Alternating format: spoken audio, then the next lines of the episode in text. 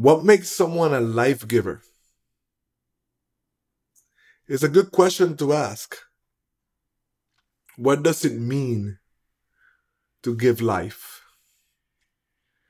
My friend Jihan Gearon is definitely someone who breathes life and aliveness into the world.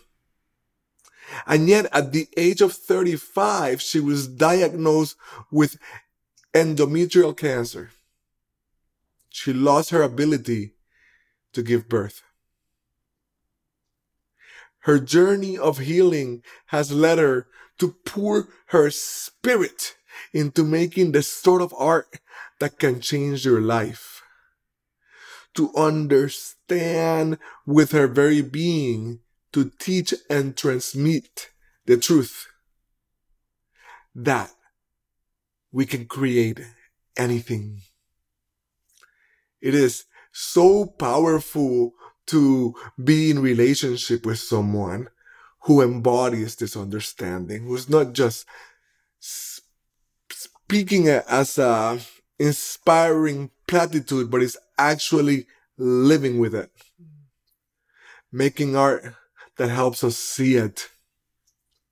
You see, not one of us is going to be spared the tragedies of human existence. That's something that I've had, that I've had to come to terms with. You know, something I've had to learn to accept that life has its terms. And so it behooves us to learn how to live by being in relationship from those who know the wisdom on the other side of grief, those who know what being alive means. Jihan describes herself as an indigenous feminist, as a painter, a writer, an organizer, and a leader in indigenous environmental justice. She is a Diné and a Nahili or black member of the Navajo Nation. And she also is a graduate of Stanford University. Jihan doesn't just make art. She is also a consultant. She's a teacher. She is somebody that helps leaders and organizations apply the best of indigenous wisdom to those of us, or for those of us that are living our lives trying to make the world whole again. I think you're going to love this conversation. If you don't know me, my name is Gibran Rivera. I am a guide a teacher, a coach, and a facilitator.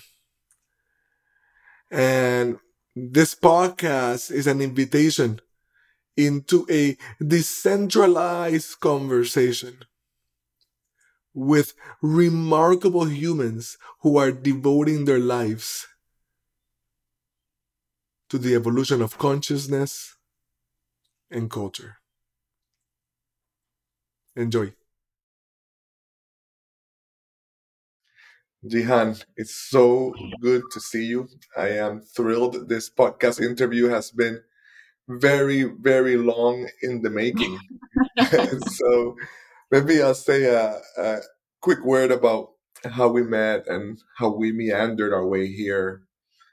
I met you, you were a participant in the Young Climate Leaders Network, which I was privileged to facilitate. You were in the cohort of 2016. Um, great things have come out of that Young Climate Leader Network work, including a whole lot around the uh, the Sunrise Movement, for example. Um, mm-hmm. But yours was uh, a striking presence from the very beginning, um, and I very especially remember one an introductory point in that first retreat. We have multiple retreats together. When you made a direct line between patriarchy and what we're doing to the earth. And you brought that in quite powerfully. And it's it's seems to be something that's still with you as I look at your the shirt that you're wearing today that says "Bring back the matriarchy." so I, I want to make sure that we we are definitely going to get into this magical journey that you've made from uh, climate activists, indigenous climate activists, to to to artist and how you're balancing both and that's such an inspire, inspiring uh, part of who you are. Um, you know this this podcast is a podcast of conversations with people who are devoting their lives to the evolution of consciousness and culture. And i see evolution as the creative life force of the universe and i see the artist as the person that is most committed to to most surrendered, most given, most dedicated to that creative life force, and that's uh, a big reason for why I want to speak. But um, I wonder if you could say a couple of words about that line that you made um, and others made, but but that you held so strongly between our relationship to the earth and patriarchy. hmm Well, I mean, I've done a lot of even more thinking since since then, you know, and done some reflection and light research around how patriarchy um, fall pre uh, was prior to the fossil fuel industry on my reservation, the Navajo Nation, and how the matriarchal system, which Navajos traditionally are matriarchy, um, we have clans, a clanship system, and we are who our mother's clan is. Like that's our rather than a last name, right? We are our mother's clan, and and what comes with that is lots of stories and a lot of responsibilities um, based off of that lineage, right? Um, and a lot of that is about the land, right? And like, say, for me, my clan is Twidditch so I'm really big protector and connected to water, especially, you know. And there's a lot of teachings and things around that, even to this day. That's like, if someone's looking for rain, they bring their Twidditch relative to their land. Do you know what I mean? To just like call the rain and um, you, you kind of can you pour water on them you know say to get rain. You do the same thing with the frog like pour water on the frog that you see to bring rain. So it's still there you know it's not like gone in the past but um, that matriarchal system has been um, intentionally destroyed in order it had to be in order to bring things like the coal industry and the timber industry and water extraction to the Navajo Nation. It caused a lot of disruption. So I'd say traditionally um, in the matriarchy, the women are tied to the land. And so we kind of stay there, right? Um, and if we have son, our daughter, if we have daughters, then our daughters will also stay there. If we have sons, then the sons go off to the in-laws, right? Um, but when like the US government and everything came in and then they gave quote unquote ownership of land, you know, and decision making of land and resources to the oldest males around, right? Which are people who are not from there, right? And do not have the responsibilities of that place. So that and that's coming along with the boarding school systems you know where people kids were taken off and away into the boarding schools to like learn these kind of christian ways of thinking and especially gender roles right? So then all these men are coming back out being like actually i'm you know the head of the household and that's what i've been taught right? And so now this is when they bring in the fossil fuel industry and create a quote unquote business council of men right to allow this to happen right? And I mean, and I can keep going on and on and on, but that was kind of like a first step. But there's a lot of different policies that have put in, been put in place to um, deteriorate um, the leadership, decision making power, and autonomy of women on the Navajo Nation. That's so powerful. Wow, you just educated me so much, so much more than than anything I even began to understand when I first heard you speak of this. I'm really thankful for that. It's uh it's it's uh it's much more literal an intervention than I than I imagined it to be. Right? To me, it sounded like a distinction that I've learned to make over the years, and it took me some time to make is a distinction between masculinity and conscious masculinity and and patriarchy, right? And and so for a long time, uh, especially seeing how I myself how how some of the worst things I had done or still have done were because of patriarchy. I, I put the two together and it's taken me a while to tease them apart. But um, I see patriarchy as as a a type of ex- extractive domination, you know, and I see that as very defining to the relationship. What a, what industrial the, what the industrial economy, the relation that the industrial economy has with the earth is extractive, and it seeks to dominate everything on it rather than than live with it, you know, and and, and kind of receive the gift that uh, and nurture and protect that gift, right? Rather than just extract it. And that that to me is uh, was the way I I first heard it when you spoke it, and it impacted me so powerfully. But now when you get into like the details of how it work in your specific nation, is it's it's it's it's mind boggling. It's baffling how strategic Mhm.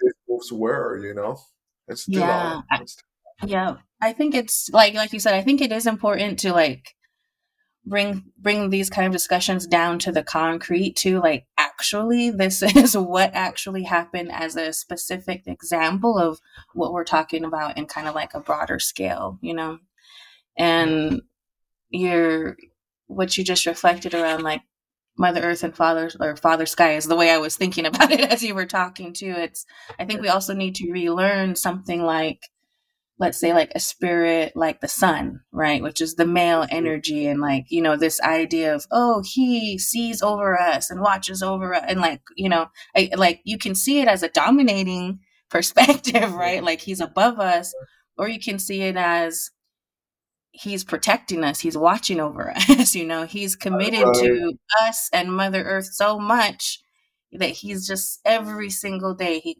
comes right you know every he burns for us because through love and care for us and mother earth right so it's also just like how you see it yes, yes. That just gave me uh, taught to see one way gave me you goose. know Yeah, yeah. That just gave me goosebumps. You know, um, Hafiz uh, has this beautiful poet, poet poem where he says, even after all this time, the sun never says to the moon, uh, "Look how much I love you." It it yeah look at what happens with a love like that. It lights up the whole sky. You know, it's just it's just a gift, right? It's just a gift. yeah Um, yeah, I want to ask you, and this is a question that I asked at the beginning of the podcast. Um, I want to ask you if you can share a belief that you once held to be true, perhaps a belief that that defined you. Um, that now either you hold you no longer hold to be true or at least hold more lightly and i, I ask this question because we live in this time of polarization when everybody just seems to be getting into their ideological bunkers and doubling down and becoming what i consider religious fundamentalists about our, our, our all of our beliefs our political beliefs our our mimetic mimetic tribes, you know, one can say like people that think just like us, and we just kind of make it all the same thing, same thing, same thing. And I'm just like to to show people that the leaders that, that we're talking to here are people that have had the courage to change their mind about something. And I'm wondering if there's something you could share that is true for you. Yeah i mean i think I, I think what I've been working on uh, is what exactly what you said is trying to unlearn thinking in binaries. And for me, a tough one is right and wrong. like I I've really pressured myself all this time. And I'm a bit of a perfectionist, right? I was an executive director for a long time, you know, you know, the type of person to like dot my I's and cross my T's or whatever, you know, but um just the idea of like I can like I can either make the right choice or the wrong choice or like uh, the good choice or the bad choice. You know, and actually like as I've taken time away from that realizing like how much that actually gets me stuck in in doing nothing. You know, um, if I'm worried about making the correct choice or the good choice or being the good person or something like you know that. Um, I think I've mentioned this to you before, but um, I really got into and have created all these kind of like personal tools to use around this one teaching about the Chris, uh, quartz crystal that's a Navajo teaching.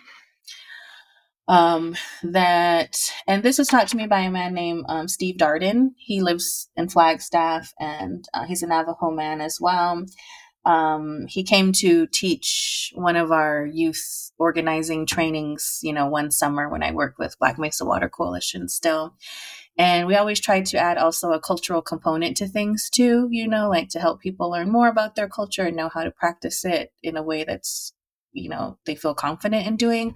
So uh, he came to teach us about quartz crystals, right? Crystals are something that we include in our medicine bags and use, you know, in ceremonies and things like that. And I will say like like before Sedona appeared, right? and kind of became this like new agey thing that everybody's like, yeah, you know, um, that that's actually part of our culture, right? So um and so he told us, you know, different teachings around, you know, how to take care of it, how to choose it, da, da, da, how to cleanse it, and all that kind of things, where to put it, how to care for it um, how it can be used. But the thing that really stuck with me was that he said that um, uh, we should always have we have ones that are 12 sided like in our medicine that they should be have 12 sides.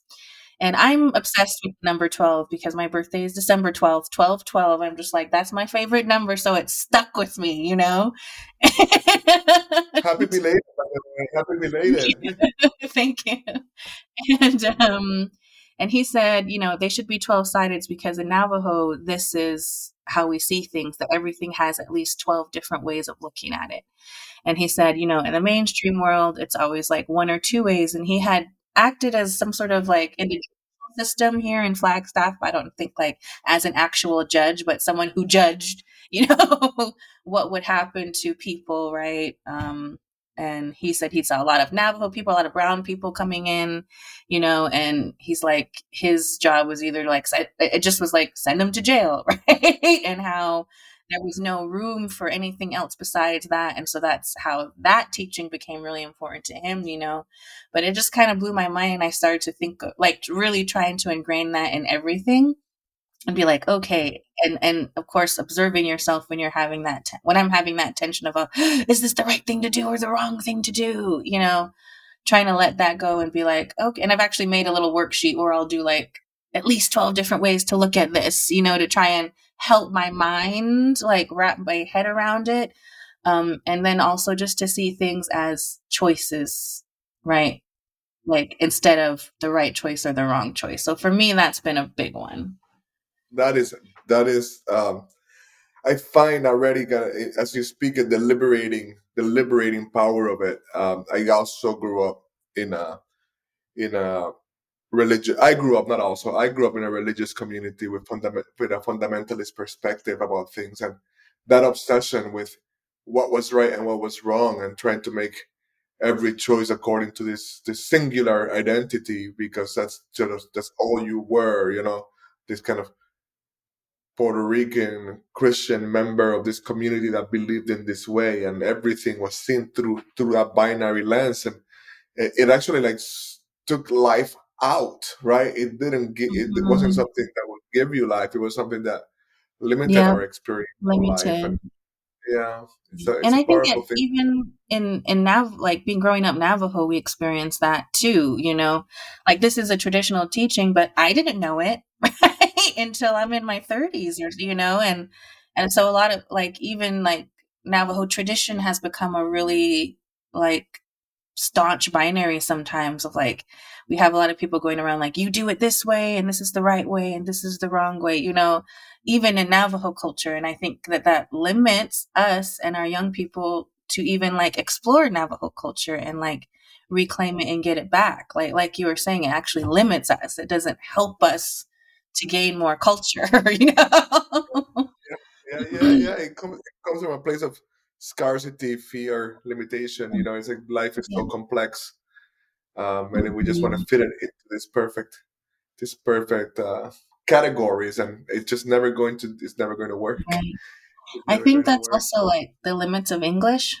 You know, like ah. English uh, language. You know that we've also yes. been brought up in is like um, you know, and I think of the times that we're in as like we're we're reaching our limits, right? And more and more people realize it now, and those limits are, of course, like the environmental Im- limits, you know, the Earth's limits, like the limits in um, our ability to like uh, just keep working, you know, put our head like we've reached our limits in that you know and i think also we've reached the limits and and just everything that we've been taught in this like kind of monoculture right and the limits of the english language we're dealing with now because you know english is all nouns right and so it, Yes. it Yes. teaches us right off the bat to define categorize and rank even just the way that we think you know and that limits us now as we have to like actually deal with pretty complex discussions and thing and, and complex multiple truths you know at the same time. And people i see like in the movement are really struggling with that because they've been trained to only think in like define categorize and rank so people are running around trying to like define words and terms and frameworks as organizers you know as Right, opposed right. As opposed to building understanding no matter what words we use you know? And like um and for i'd say a lot of indigenous cultures and others probably is a language are actually more verb based so it's not about naming that thing and categorizing it and ranking it. It's about knowing what is the relationship between you and that thing. That is and that's a totally different way of thinking you know Yeah, it shapes every it, it shapes everything and it, it it actually gets us at a conversation that, that you and I have had a number of times and that is that is something I I almost always bring up in this in this podcast conversations, which is the relationship to um, to cancel culture. Uh, as sometimes I call it movement fundamentalism, sometimes I call it wokeness. It depends on right, but uh, it's been a. It seems to me like that we might be at a at a pivotal point there. It seems to me like more and more people are saying that's not working, right? And there's been some great great pieces written recently. One by Maurice Mitchell has been going around um, about yeah how we how we are limiting possibility through this kind of rigid fundamentalist approach to to to our movements and i know that that you and i have talked about the lack of nuance in that and and the fear that people have in, in like saying the wrong thing or trying wrong, wrong things and, and then there's no real belonging right there's just right fear of exile which is very different from belonging right mm-hmm Yes. I yeah, I definitely see that happening all over the place. And I even struggle with it myself sometimes, you know, like um, you know, it's it's a hard thing to unlearn right away, but yeah, like I said, I think that's just the limits that we're reaching and and it's also that people don't have the time they're not given the time they don't give themselves the time to actually truly reflect on these things. These are all like a lot of knee-jerk reactions and emotional reactions right? And coming from people who are quite emotional because this is the work that they're doing right? Right and yeah so you know uh, what i've been doing on the side you know is some consulting work. And one of the things i've been kind of testing out this year is just a little um uh, a workshop or a curriculum that's of four workshops that kind of I think it where do I what I don't um, the name of it is like or it's basically how like how to decolonize. That's not the name of it but like and it goes in the pattern of like the first workshop's about your mind right? And so the second workshop's about your physical self and then your emotional self and then your spiritual self. And so trying to provide some sort of direction of how people can begin to think about that. But it's it takes time right? And to introduce these concepts and play with these concepts for people to move forward in a way that's not just all about cancel culture but i feel like there's a lot of work that needs to be done to help people to express themselves in certain ways or again ponder and think about things and try to unlearn you know their dichotomous way of thinking a little bit um before having those conversations right? Yeah. Which i think yes. our movement yeah. needs. Great. Uh, that's brilliant. I actually I want to either take the workshop or you know get get the materials like because we've talked about it before and it's it's very very exciting. I love well uh, you know if there's a, a way to link to it, I love to promote it when we when we put this podcast out because you're onto something really important. And I want to I want to ask you more. This takes us right into kind of the, the the gist of the conversation because the only way one gets where you are is by actually traveling the path. And I've seen you travel it, and I want to I want to ask you about it. Uh, before the question, I just want to make a note that I find interesting when you were talking about nouns and defining. Right, I am uh, I'm doing the spiritual work myself around. It's the fancy word for it is a non-duality, right? Like there's nothing else there's nothing other than what is and everything that is is is is awareness is and you can call awareness god or you can call it self-aware being or whatever word you have but it's it's like we are identified with a separate self but the separate self is an illusion there's mm-hmm. only the singular true self but i only bring it up because the practice is to relax your attention right? Because when you when you use your attention to like try to remember this your attention wants to take something and grab it right? Make it kind of concrete and specific and so and so the more you do that it's like it's this thing it's like it, it, at least in our culture is you know you want to define and categorize and rank and so that's how you're used to using your attention versus like relaxing your attention back into its source right and being with what is happening. And I, I just I just found what the way you were speaking of it to be quite connected to this to this spiritual work that I'm doing for myself, and it sounds it is telling that um, that is literally embedded in in the indigenous language that you in many indigenous languages, especially the one that, that you're most familiar with. So I wanted to lift mm-hmm. that up as a, yeah. as a, a yeah. potent link. I think, yeah, yeah. Mm-hmm. One hundred percent. Um One of the things I always say to myself is, "Your energy flows where your attention goes." So, like like what you were right. just saying, you know, and yes, exactly. Um, and I agree. It's like, uh, yeah, it's like the difference between just sitting there and shooting an arrow, you know, or something like that. Um, yeah. But yeah, one hundred percent. The spiritual journey has been part of this for me.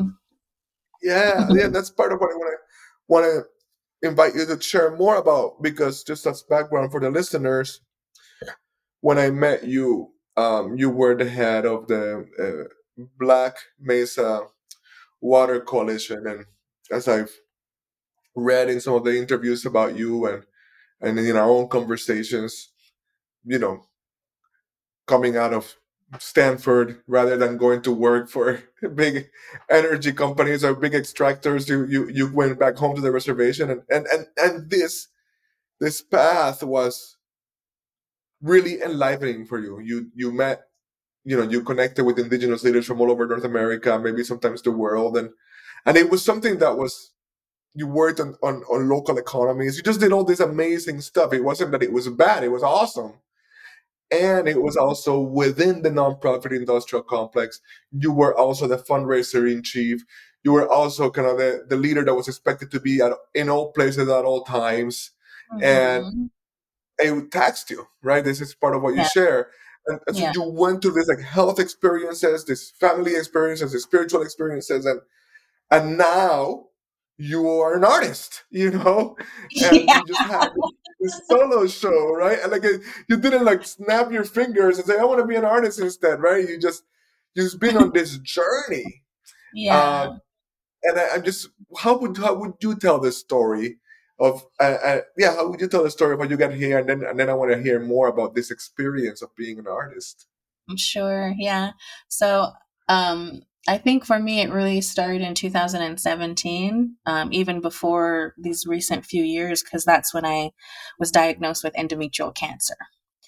And um, so I had a hysterectomy, a total hysterectomy to cure myself, and I'm cured and, and all that now. But um, that was the beginning because it like really like something that drastic had to happen for me to slow down.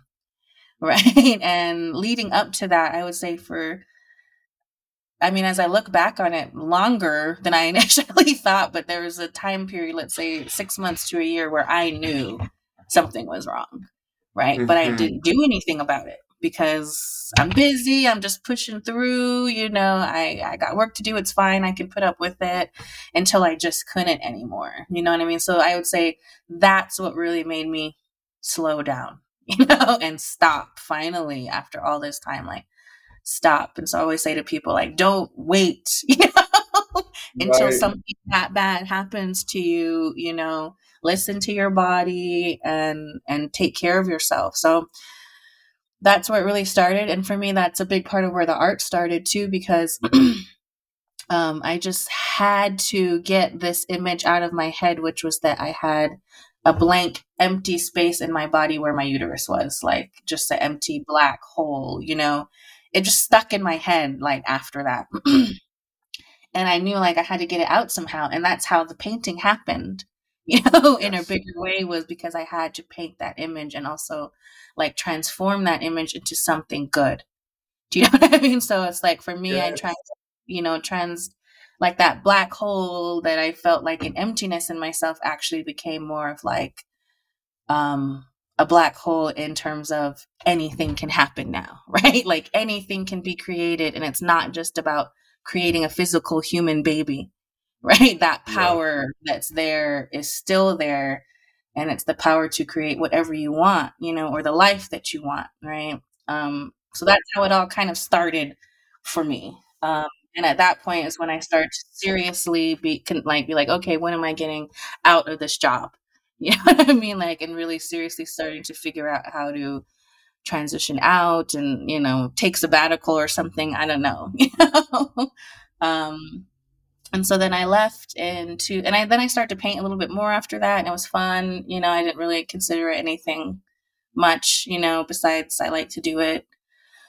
Um, and then, but really, so I I made the plan to leave my work in 2019, which I did, and I had all these plans to, um, you know, take travel. I like traveling. I love going. You know. And I had saved up some money. I had a few months of sabbatical that I could use at the end of my time, and uh, and then the pandemic happened right at that moment.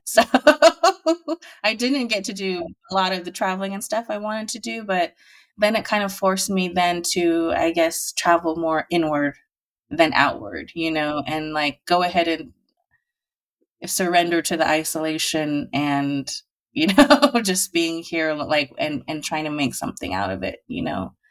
Um, one of the little, I don't know, memes, they're like head memes, I guess, that I have in my head now. but like the idea of like turning um, poisons into potions, right? So that's another thing that I always think of is like, and, and like I said, with that paint, that first painting is like, how can I take something that seems bad, feels bad, and like transform it into something that works for me, you know? So trying to figure out how to do that with that time too.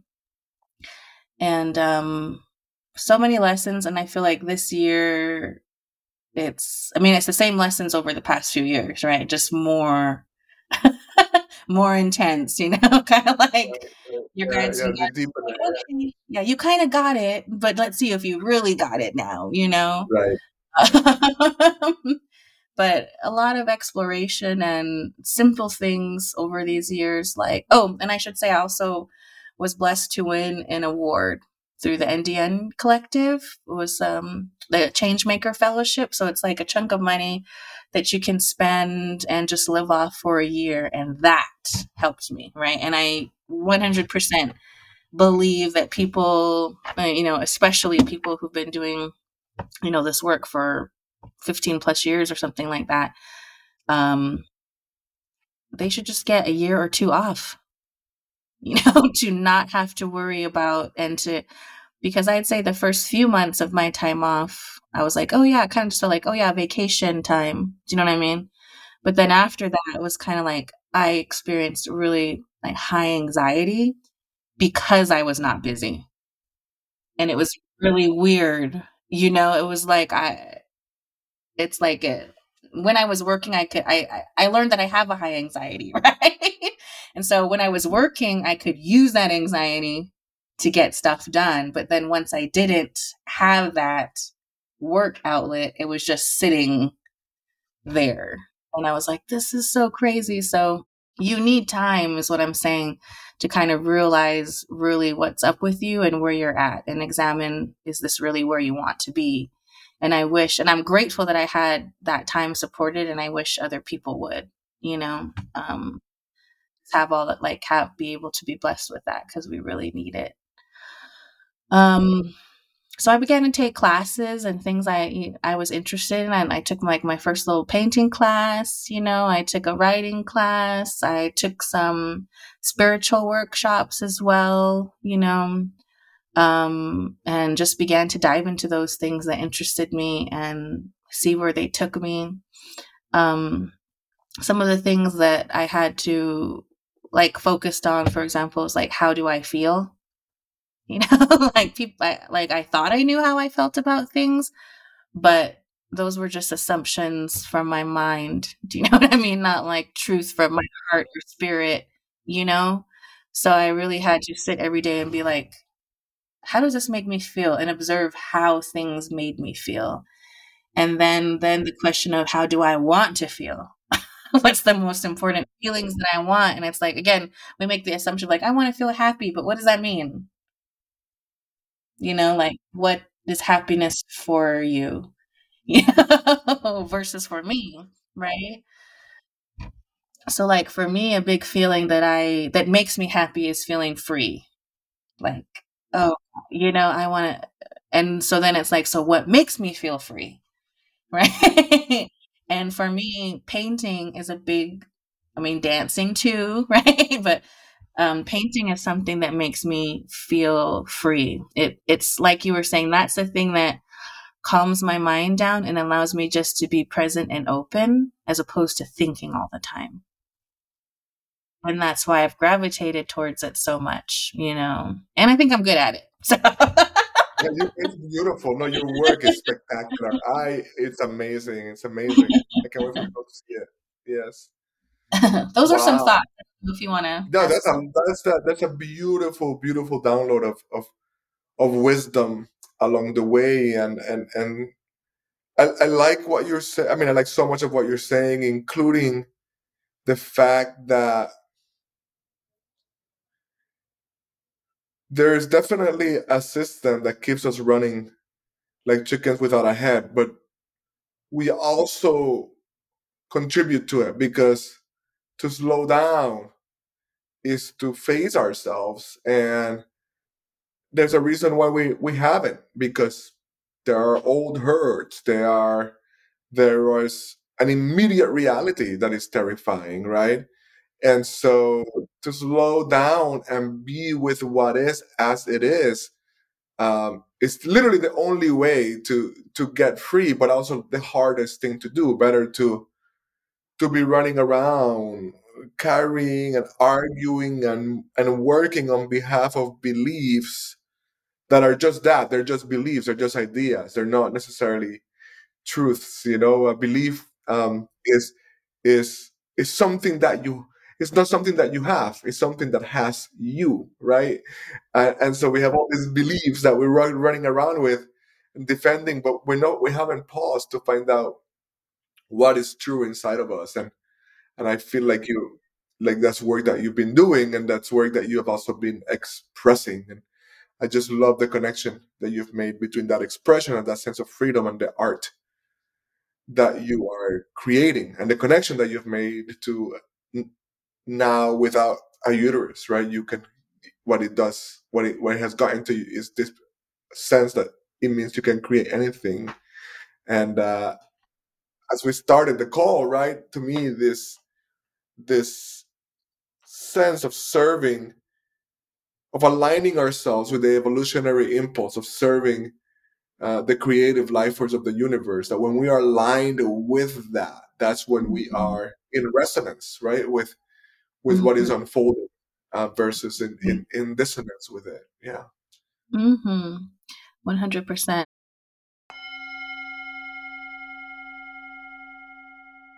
Thank you for the gift of your attention. If there's something here that resonates for you, something that feels true and good, think about a friend that you could share it with. We curate for each other. And that's the only way the good stuff spreads. I'd say a big part of those years too is also just practicing like spiritual practices or whatever. You know, like working in environmental justice and especially in indigenous communities, I've been taught like you have to protect yourself. And that's big on in indigenous organizing. It should be, you know, for young organizers who don't do it, but it's like protecting yourself. So like I would always get and even like for the organization or people, but also individually, like protection prayers. This is a Navajo thing, like go to medicine man. He, you know, he basically like puts your armor on you or something and like a way to think of spiritual armor or something. Right. And, you know, you renew it, you re-up it and stuff like that. That's a kind of a very fast way to say it. But, um, so I wanted, so for example, I was like, I want to know how to do it myself.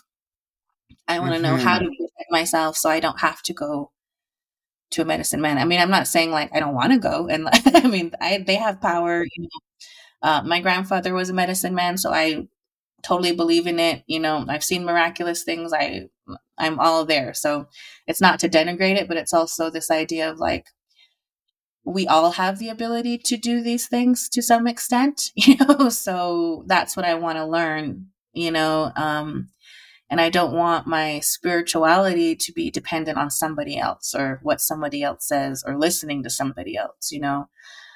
And so then how do I feel strong in, you know, as you're saying, my connection with whoever, with the earth, with the elements, with ancestors, with guides and guardians, with the all, you know, um, myself. So that was also part of all of it and um and that's those things are what helped me too like to realize um let's i'm trying to think of a specific example. So um gosh i think it's called spirit guide collective or something. Actually lynn who you know was part of uh, ycln uh, another friend of ours was the one who recommended me you know to talk to this woman because i was having all these like dreams and thoughts or like visions during meditation that i was just not understanding you know and so she was like, I recommend talk to this person. And that's how I kind of got involved with her thing. But I signed up for a class, which is like six workshops. Um, and it's just basically practicing stuff, you know, so it's like homework, which I need that accountability. you know? yeah, yeah, yeah, Same with working out, right? Like, give me a trainer because that's like I need someone to be accountable to. But Um, so she had us like pull cards every day for the next four weeks. Pull them every morning, you know, and just see what happens, you know, um, or practice reading for somebody else and see what happens, you know. And so that was really, it was fun and it was cool and just like building up my own confidence in my own intuition and um and spiritual relationships with different spirits. yeah. So I, yes, that was a, yes, all yes. part of it too. that's, that's, great. That's great. And, and again, very, very concrete, as we were talking about in the beginning, in that, you know, you have you have this opportunity to fly all over, but you know, COVID happens and all of us are on the ground for a couple of years and and then at some point some point in that trajectory, you make the commitment to actually have a solo show by the end of this year. Can you tell us a little bit about about that? About because I'm I'm always interested in that. The you know the the process of going from dream right and and calling and and and hearing the pull into into making something real you know in the world to actually doing the thing um, yeah tell us how that worked for you yeah Yes. Um, when I took my art class, and I, I would say I always wanted to do art, even when I was young. You know, um, I was never. I it just never worked out though. Like, um, in high school, I would sign up for my electives to be in art class or writing class, and they always put me in strength and conditioning because I was an athlete, you know, and so that didn't happen. And then in college, I just I was a science major, so I just didn't have many free classes at all, so I didn't do it there. And then trying to take some adult classes after college and they'd be canceled, you know? So it's just like, I don't know what is going on with, with this, right? Um, but I know it was something that I always wanted to do, you know? Um, so I took my class. I learned a lot from it just in terms of techniques, you know? Um, and my instructor was really encouraging, like, I think you could do this. Like, you're good. You could, she's like, yeah, I think you could even probably teach this class if you wanted to. And, you know, that encouragement from people helped. And, you know, it took me a long time to just even be like, I think I might want to be an artist or something, you know, like kind of whispering it to people, you know. Yes, and, I was one of those people. and then getting back like, no, you are an artist. And but uh I'm still in the learning phase. So I did have a goal like and I think I just reached a natural point where it's like the paintings that I had done over the past few years, I was like, okay, I think I'm ready to if they want to go or you know, I'm ready for a new set of yeah. thoughts and ideas, you know. Um so that's kind of led led me to a natural point and it was hard. It's building up the courage to just put yourself out there, you know, and I had been talking about okay, I'm going to do a show in the spring and trying spring of this year, like making room for it, telling everybody about it. Um, but also I didn't really like, I can't think of a better way to say this, but I don't like it. Pull the trigger until, right. until this summer. And uh, yeah, it just took me a long time to build myself up to the confidence of trying, you know, and even immediately after I had found someone to work with on the show or space to host it, I was like, maybe I'm wrong. Maybe I should cancel it. maybe this is the wrong space, you know.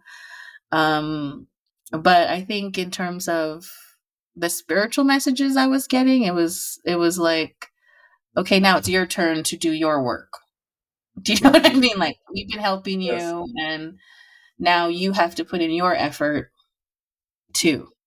You know, so it's like us being humans here on this world, you know, here on this planet, on this time and place, it's like we have to put that energy into, you know.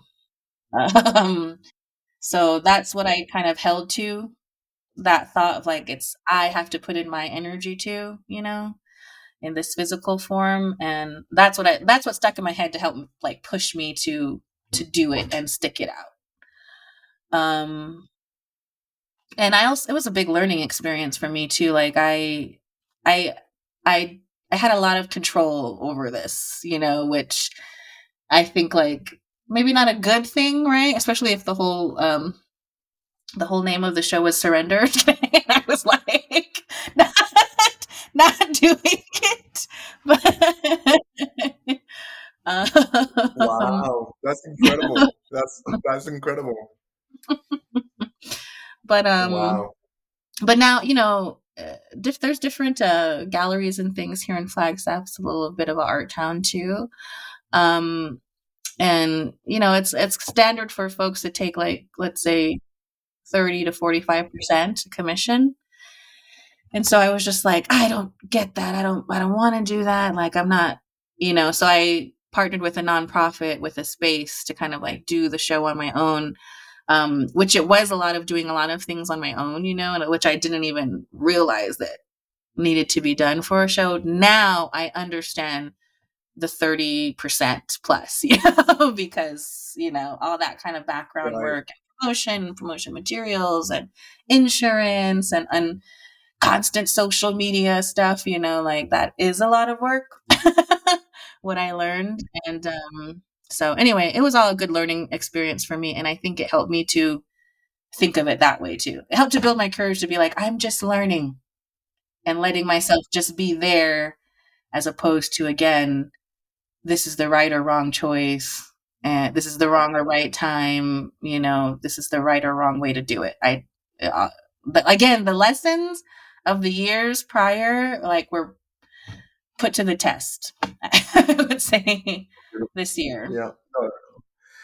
I'm just writing that down. I'm just learning, right? Like what a simple powerful Mhm. stand, right? That uh, that that allows Yeah. it allows for creativity. It allows for imagination, right? It's a it allows for experimentation, which is the only way we're gonna get to do new things in the first place, right? It's a Right. it's a it's a powerful powerful journey. I want to ask you about the process of getting to the canvas, right? Because one hears you say, "I feel free," right? And so we know that that one feels good, like I feel great after I do some yoga, you know. But it Mhm. was uh, this morning. It had been weeks before I was on the mat, right? And my body was creaky, right? And like, it's like you know that this thing, right? The meditation, the yoga, the creative work, like it's all going to be good for you. Um, Don't do it. right, exactly. And so, as here you are making yourself available to this creative life force to move through you, and you know that it's a calling that you have. Mhm. How do you, how did you get yourself to the canvas? Was it, yeah? How how did it happen? How does it happen? Yeah, I mean, I'm struggling with that right now. And I would say with meditation, that's a tough one for me. It's like I love it. It's great. It helps. Why why do I always have to force myself to begin? you know, again, it's still a learning process, but um I mean, I'm kind of struggling with that now getting to the canvas because I haven't painted since the beginning of November or the very yeah, the very beginning of November right before my show because I was like nonstop with uh, one of the paintings I was working on. I was working on it like 10 plus hours a day for a good couple of weeks and I was exhausted. I was Right. tired. My schedule was all crazy because I paint at night a lot just because also it's just when I get in the vibe and also this when the light is better for me or not or less distracting and where I paint, you know, whatever. I paint at night. So I was staying up till like 3 or 4 in the morning for several weeks and my schedule's all crazy. So I needed a break, right? And I haven't painted since then. I just started to sketch some things today or last night. but uh it takes time and I think like something that I'm learning is like it's okay. You know, uh, advice that I get from a lot of artists is paint every day. You know, even if it's only 30 minutes, you know? And so I I was doing that a lot in the lead up to my show, but I've also learned um you need rest too. Like I don't have to paint every day and if I don't want painting to turn into work or turn into a chore. It is, right? I am painting because I have to for this and I will sell it, right? Um but I don't want it to become something else that doesn't feel good to me, you know? So rest is important. And even yeah, anytime I have a big output, I've learned because I've been observing myself so much. Like I have a weekly schedule that I I'll show it to you.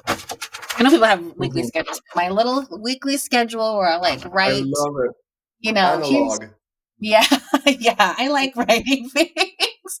And then That's it great. becomes It's kind so of like my journal at the end of the year in a way, you know, and I just I was like, here's the really high priority or high time or high effort or high energy things I need to get done. Here's the kind of low time or effort or energy priorities and here's the other things if I have time. And I'll try and plan my week like that. But as I've been doing that, it makes me it's helped me to understand what I can actually get done in a week rather than like here's my giant list and here's my Right. expectations for myself that I'm never going to meet. You know what Right. I mean? As a, I've been able to like, this is actually how I work. This is actually how like I can flow, and to be able to recognize different times, you know, that I'm feeling a certain way. So that's also helped me to realize, oh, after I have like a giant energy output, I need one to two weeks of rest. Right. Know? and so then I put right, that in there as well, right? Um, but you know it is hard i also have to have a clean kitchen i paint in a tiny space you know in the in my little breakfast what used to be my breakfast nook Mm. and so it takes time to get there but i think what i've learned is not to put pressure on myself too hard again to like judge myself that i need to be painting all the time and oh my god i'm not painting something's wrong because it's because i need rest so it's also about listening to yourself and i guess honing my intuition to know when i'm bullshitting myself You know Right. what I mean? Right. It's like Yeah. building up that awareness enough to know, like you know, you know when you're just procrastinating, and you know when it's time you need rest, or hopefully you do. I've been building myself to know that at this point. Right.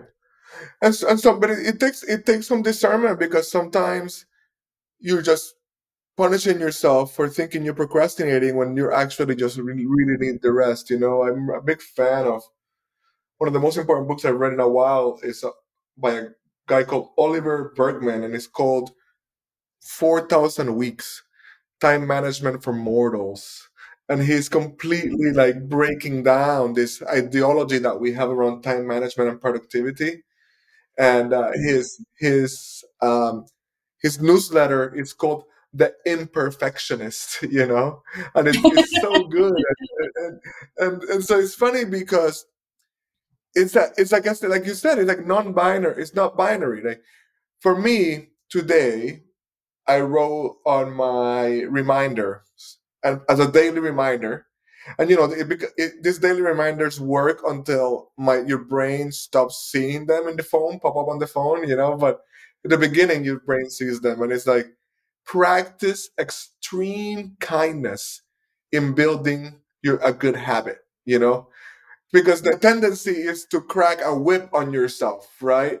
And to punish yourself, right? As opposed to being very kind to yourself and almost like seducing yourself, right? Into a good habit, right? With love, with care, with like noticing how good you feel, right?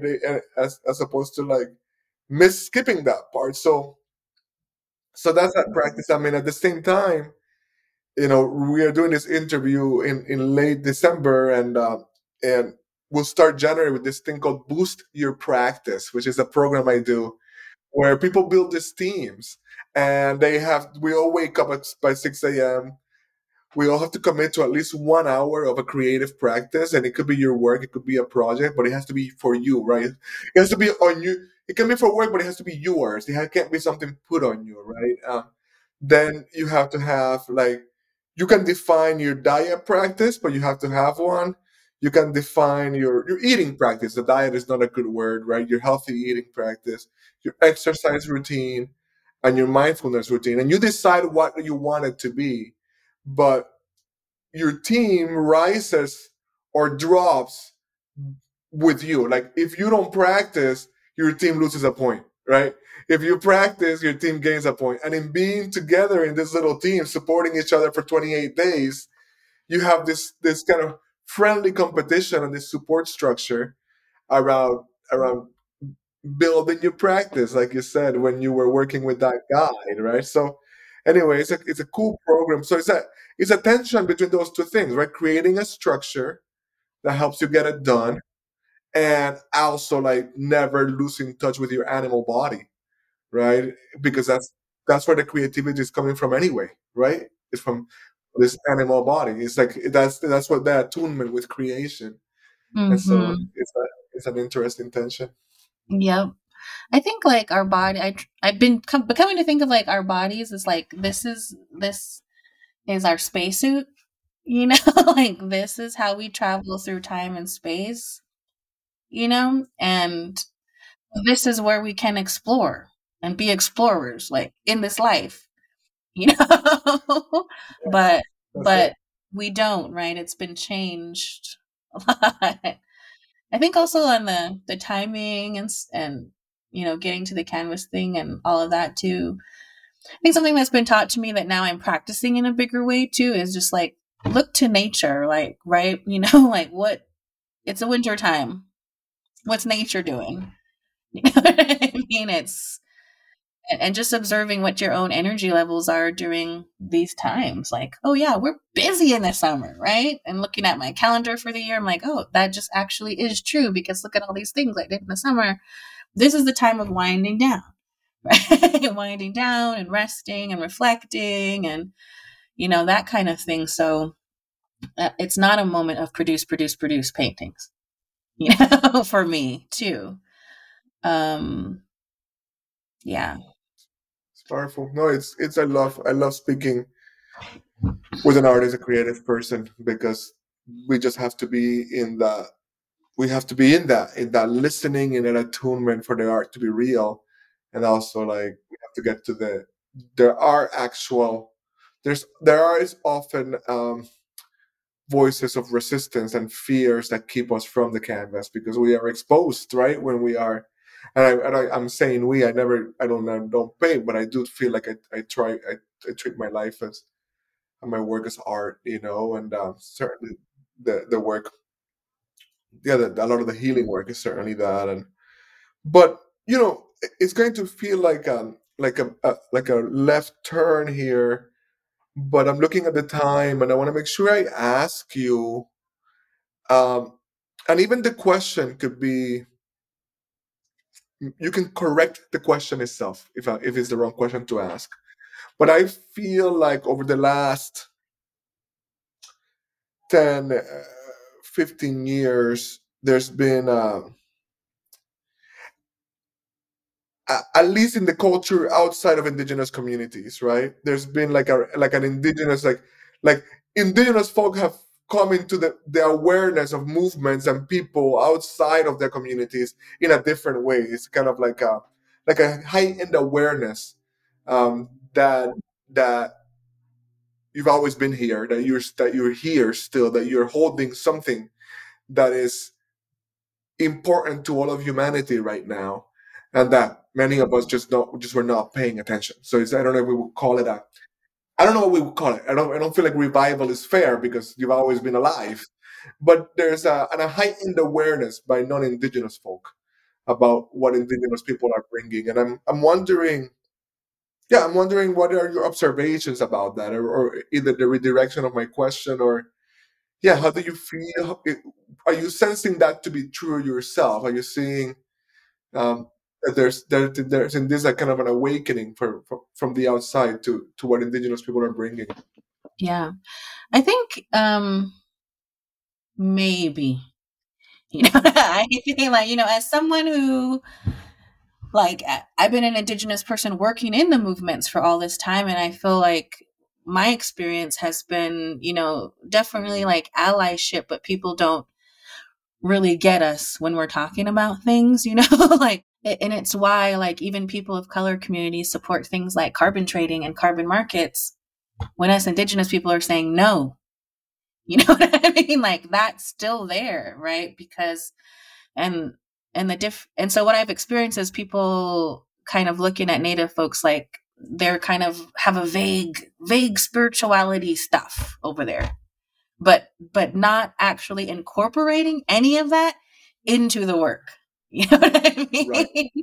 and Right. or, or thinking like it's so simple like i remember us bringing different indigenous speakers to kind of movement spaces especially local like where it was happening you know and these elders who are like really respected in indigenous communities talking to these folks and these folks not getting it right? Because it seems like something that's simple to them. Oh live close to the land. Well that's so simple concept but it's because they're not actually engaging in it. They're just like oh indians vaguely spiritual over there. You know that's how i've seen it. Um and when you look at things like the just transition framework for example you know the two circles and the um you know it's it's supposed to help us understand different strategies that exist in the entire like possibilities of just transition. Um but they have a box in there at the bottom that's like the culture filter or values filter that is completely unexamined or explained it's just a box there. And that to me is reflective of the larger movement not understanding indigenous values and how how to put them in practice not just it's a vague thing that you only think about and feel good about sometimes you know and I, and I think it's because people don't want to understand their don't want to acknowledge their own role as settlers here. They want to belong here too. And so they it's hard for them to examine that they might it's not that they don't belong here but that you know what I mean? It, Yeah, it's I like do. why why so many people are like I'm indigenous too, right? Oh, da, da, da, da, da, I'm indigenous. I have a history. You know, and I see that a lot more among just all kinds of people of color too. It used to be a lot of white people who said that, right? The Indian princess, blah blah. But now it's a lot more than white people, and it's it's a it's one of those complicated subjects, right? because we want to say, yeah, you, you do have indigenous like blood in your veins and history uh, as someone here from America, sure, but but okay, what does that mean? what does that mean now? In how you interact with this place. Do you hold the responsibilities of your people the way we do? So like it's it's a different they're different levels. You know what I mean? And I feel like most people like they want a lot of Americans will do anything to be like I belong here. They don't want to examine the, the negative impacts that they actually have to indigenous peoples and indigenous land here. Not just in the past, but now. You know, all the people who live down in Phoenix or Las Vegas or Los Angeles, they don't want to acknowledge how living there impacts us Navajo people because of our coal mining and fracking and so you know what I mean? Like that to me is, is it still needs to come together, you know. Yeah.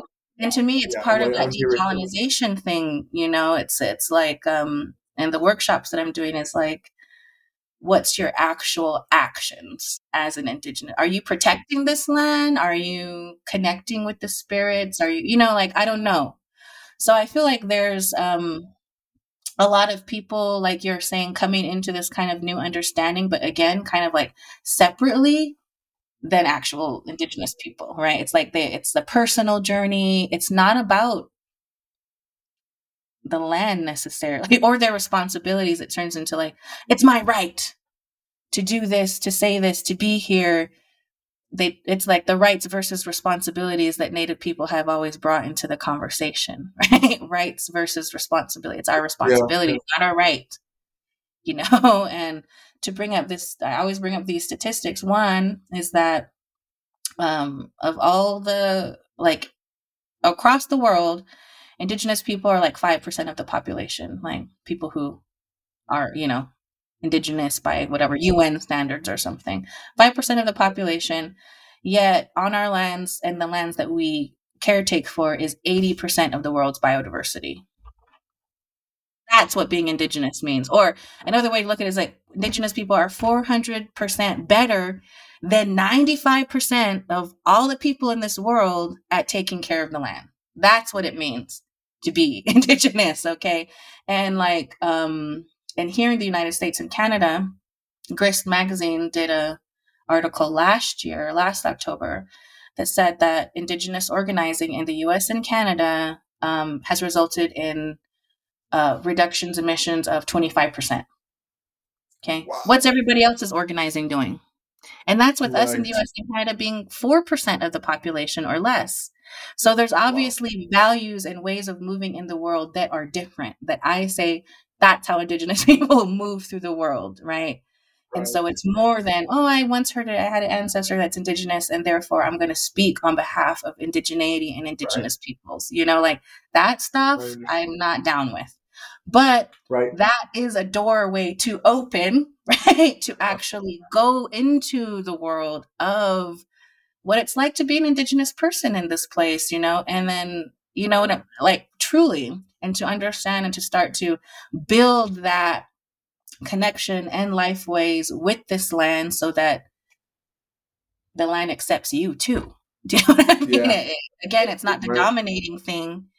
You know, what I've been taught all this time by all these indigenous elders that I've worked with through my work is that the most important thing that you can do is build and strengthen your spiritual connection to the to the land and elements that's it that's what the work's about yeah. most people don't want to do that or they don't know how to do it or how to start right, right. um right. right. so you know right. i I've seen a lot of this kind of connection or re, resurgence of connection to spirituality and indigeneity has being absent of indigenous people, and that's kind of where I have a problem with it. Right. This is great. I'm glad I asked the question. I'm glad I asked the question because your answer is very powerful and very clarifying. Um, there's might be a that there's just a long way to go. Like there's a, a, yeah, there's just a long way to go, and and and the clarity with which you speak of it is extremely helpful and there's a there's a potency there that transmits and that i'm that I, it's my prayer that the listeners will will will hang on to the essence of what you're saying and uh, they engage in this work of building and strengthening a spiritual connection to the land and like really grow our awareness about what indigenous people are holding and how they're Yeah. living right now And Yeah. I, I live in Flagstaff, Arizona, which is a border town to Navajo Reservation and Hopi Reservation. It's a border town, and it's a, um, you know, a very outdoorsy place. Like people traveling to the Grand Canyon stay here, and you know, hiking, biking. Like that's the people who live here. And we have a mountain here that's called Dokoslid in Navajo language. It's our one of our sacred mountains, and it's our western boundary area. So, like a difference between me and someone else in Flagstaff and how I treat that mountain, you know, outside of there's a big debate about a ski resort up there too, but I won't get into that. Um, but like me, I don't just go up there just to like hike around and da da da da da, right? Because it's such a it's a powerful place, and there's all kinds of like as an indigenous person, I can point to that mountain and be like, this is on that other side of that mountain. That was the first place that we ever had a like hojanje, this certain ceremony. Other people can't do that, right? To point to the place and know where things happened in your Right. own culture and heritage and also so it's and it's so powerful. I i made a paint i painted it. There's a painting about some of its teachings and things. But like that uh i don't just go up there to let us say like looky loo around and like oh be in nature because you know i, I always a ask for permission to go up there and it's always for a purpose. I don't just go up there. Do you know what i mean? There's a because because it's an important place but also it's it's so powerful it can take stuff from you too right? Like if you're all blessed and you're running around up there and the mountain's like what you doing up here? Okay well you came up here you didn't offer me anything i take this from you. You know what i mean? So it, that's just a concrete example of how i see the landscape that i live on currently different than other people here do. Yeah yeah yeah that's you know? that's so yeah no that's just deeply moving deeply deeply moving and yeah the kind of the kind of heightened awareness that we have to have to even interact and how necessary it is how it, is how it is essential to our coming into right relationship with the earth is is, is is that is remembering those ways and, and learning from the people that hold them. It's it's powerful. Thank you for sharing um and and i feel the the passion in your words and and the feelings that it brings up and i'm honoring that too and holding that in, in my own heart with you. Um we are we're coming towards a close and um i in a moment i'll ask if there's anything else that you want to that you that has been unsaid. But i always invite uh, my guests uh, with their consent to go on a little on a brief time traveling journey and so the invitation is to take a moment and kind of move ahead to the future and, and see if you can see yourself 20 years from now and some of the things you have been working on have been accomplished including your own especially your own spiritual work.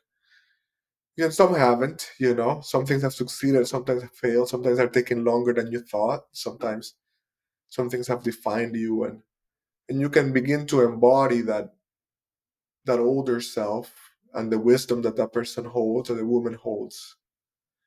And if she could come back here to this moment right now what would she have to say uh, to you and to us? What would be the teaching that she that she would transmit to us uh, as we as we stand here today? Hmm Mm, that's a good one um well I mean, what you're saying to me is uh, just keep going. You know, you're on the right path. Um, you know, I think, uh, I mean, I think what she's teaching is, is, um, bringing back the matriarchy or is like bringing back the yes feminine, the women's, the, or feminine energy, however you want to call it to this world. And that it's, it's there's so much more to it, right? Than what we've been taught is defined as what women do and men do. We we understand that whole gender binary and how it's crap. But um also part of like the women's energy is is creativity. You know, it's magic.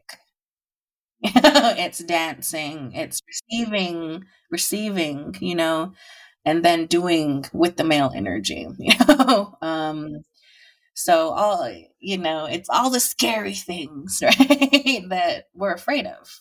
That's the woman's energy. And it has a power and it's not good or evil. It can be good and evil, good or evil and everything else, right? Um but I think that's really a lot of what we're missing is we're afraid of afraid of like like you said knowing who we really are. Like i think part of my spiritual journey too is like to connect to i mean as Khalil Gibran says you know, his poem on self-knowledge for example you know it's like um i have not found the path of my soul i have met the soul walking upon my path right and the soul walks upon all paths and blah blah blah that's my favorite poem of his. But that's so beautiful. Thank you for bringing my right. music. I think that's right. It's that, and I feel like I've gotten a hint of that too. Is like understanding myself and who I am beyond this space that I chose this time around. You know, and I think that's that's what's really helped me to break a lot of barriers that I've been stuck in, you know, for my whole life, right? And it's and it's it that is what's helped me be strong too right and feel rooted and feel strong and feel connected is making that connection so i think that's what i want more people to be able to do like i i realize now it's not about finding the correct campaign mm-hmm. you know, or strategy right. There's definitely uses for that you know um but how do we get people to open themselves that's it right? Open themselves. That really is it. That's your. That's where you and I and our work meet, and uh, mm-hmm. it feels like a very, very sacred place mm-hmm. to to end. Unless, of course, you have to give you the last word if there's anything else. And I, I want to tell you that we meet there for sure. What is it? How do we help people open themselves and and uh, as you know, I'm committed to men's work, and and mm-hmm. so much of the work that we do is about that. It's about how to relate to the holy feminine that you've described as you, as you have described her. Mm-hmm. You know how to take how to take our role in honor and in service and in protection of that.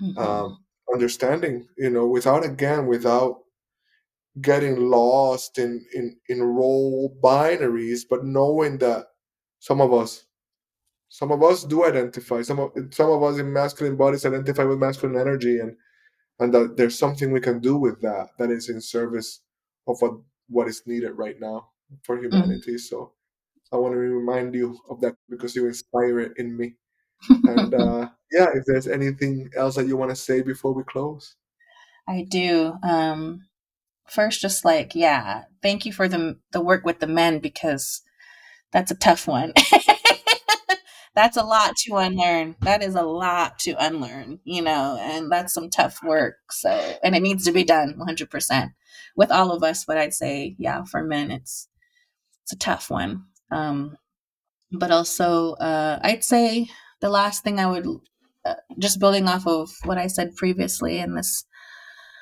is building. I, just encourage people to build their ability to trust in their own intuition and trust in the messages that they're getting from wherever those are coming from, right? Um, be able to discern, hopefully, you know.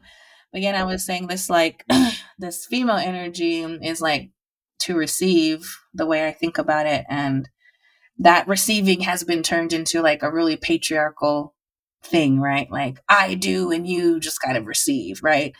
but our power is is that power of intuition and connection to spirits and the all. That's the information that we receive right? That's our ability to receive right? In the female side that's been taken over like we're we're told what to receive now right? We're given things to receive right? And so, and that's how we end up that's what guides us into our actions, right?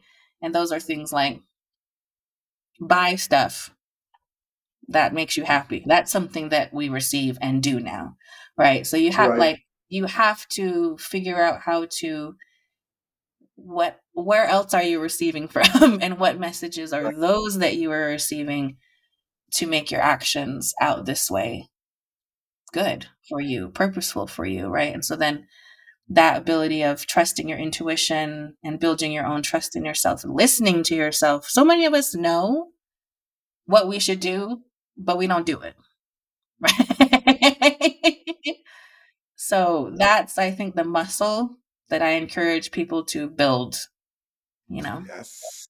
Ashe.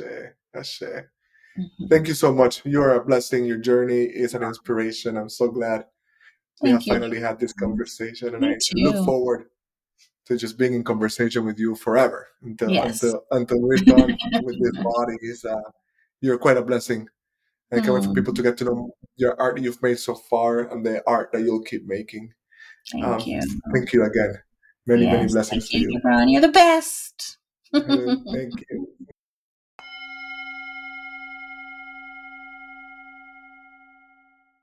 Signal versus noise. There's so much competing for our attention. And I am so glad that you stayed with us through the end of the podcast. It should mean that you're finding something meaningful here. Hopefully, something worth sharing. And so I'm asking again that you think of somebody who would be touched by this conversation, who wants to be a part of it some way. It is a decentralized conversation. It is a way in which we're changing ourselves by leaning in towards each other in places like this and in the exchange of these ideas. So, who's a person or two that will be specially moved by what you've heard here today? Send them a text, an email, let them know we're here. We're not trying to reach everybody, but we want to reach the right people. We want to keep having this decentralized conversation. We want to keep working on getting right to the edge of the evolution of consciousness and culture to see what we find here together. Thank you again for being a part of this. Liking the podcast helps. Subscribing is definitely a good thing. Feedback is always welcomed. Stay in touch.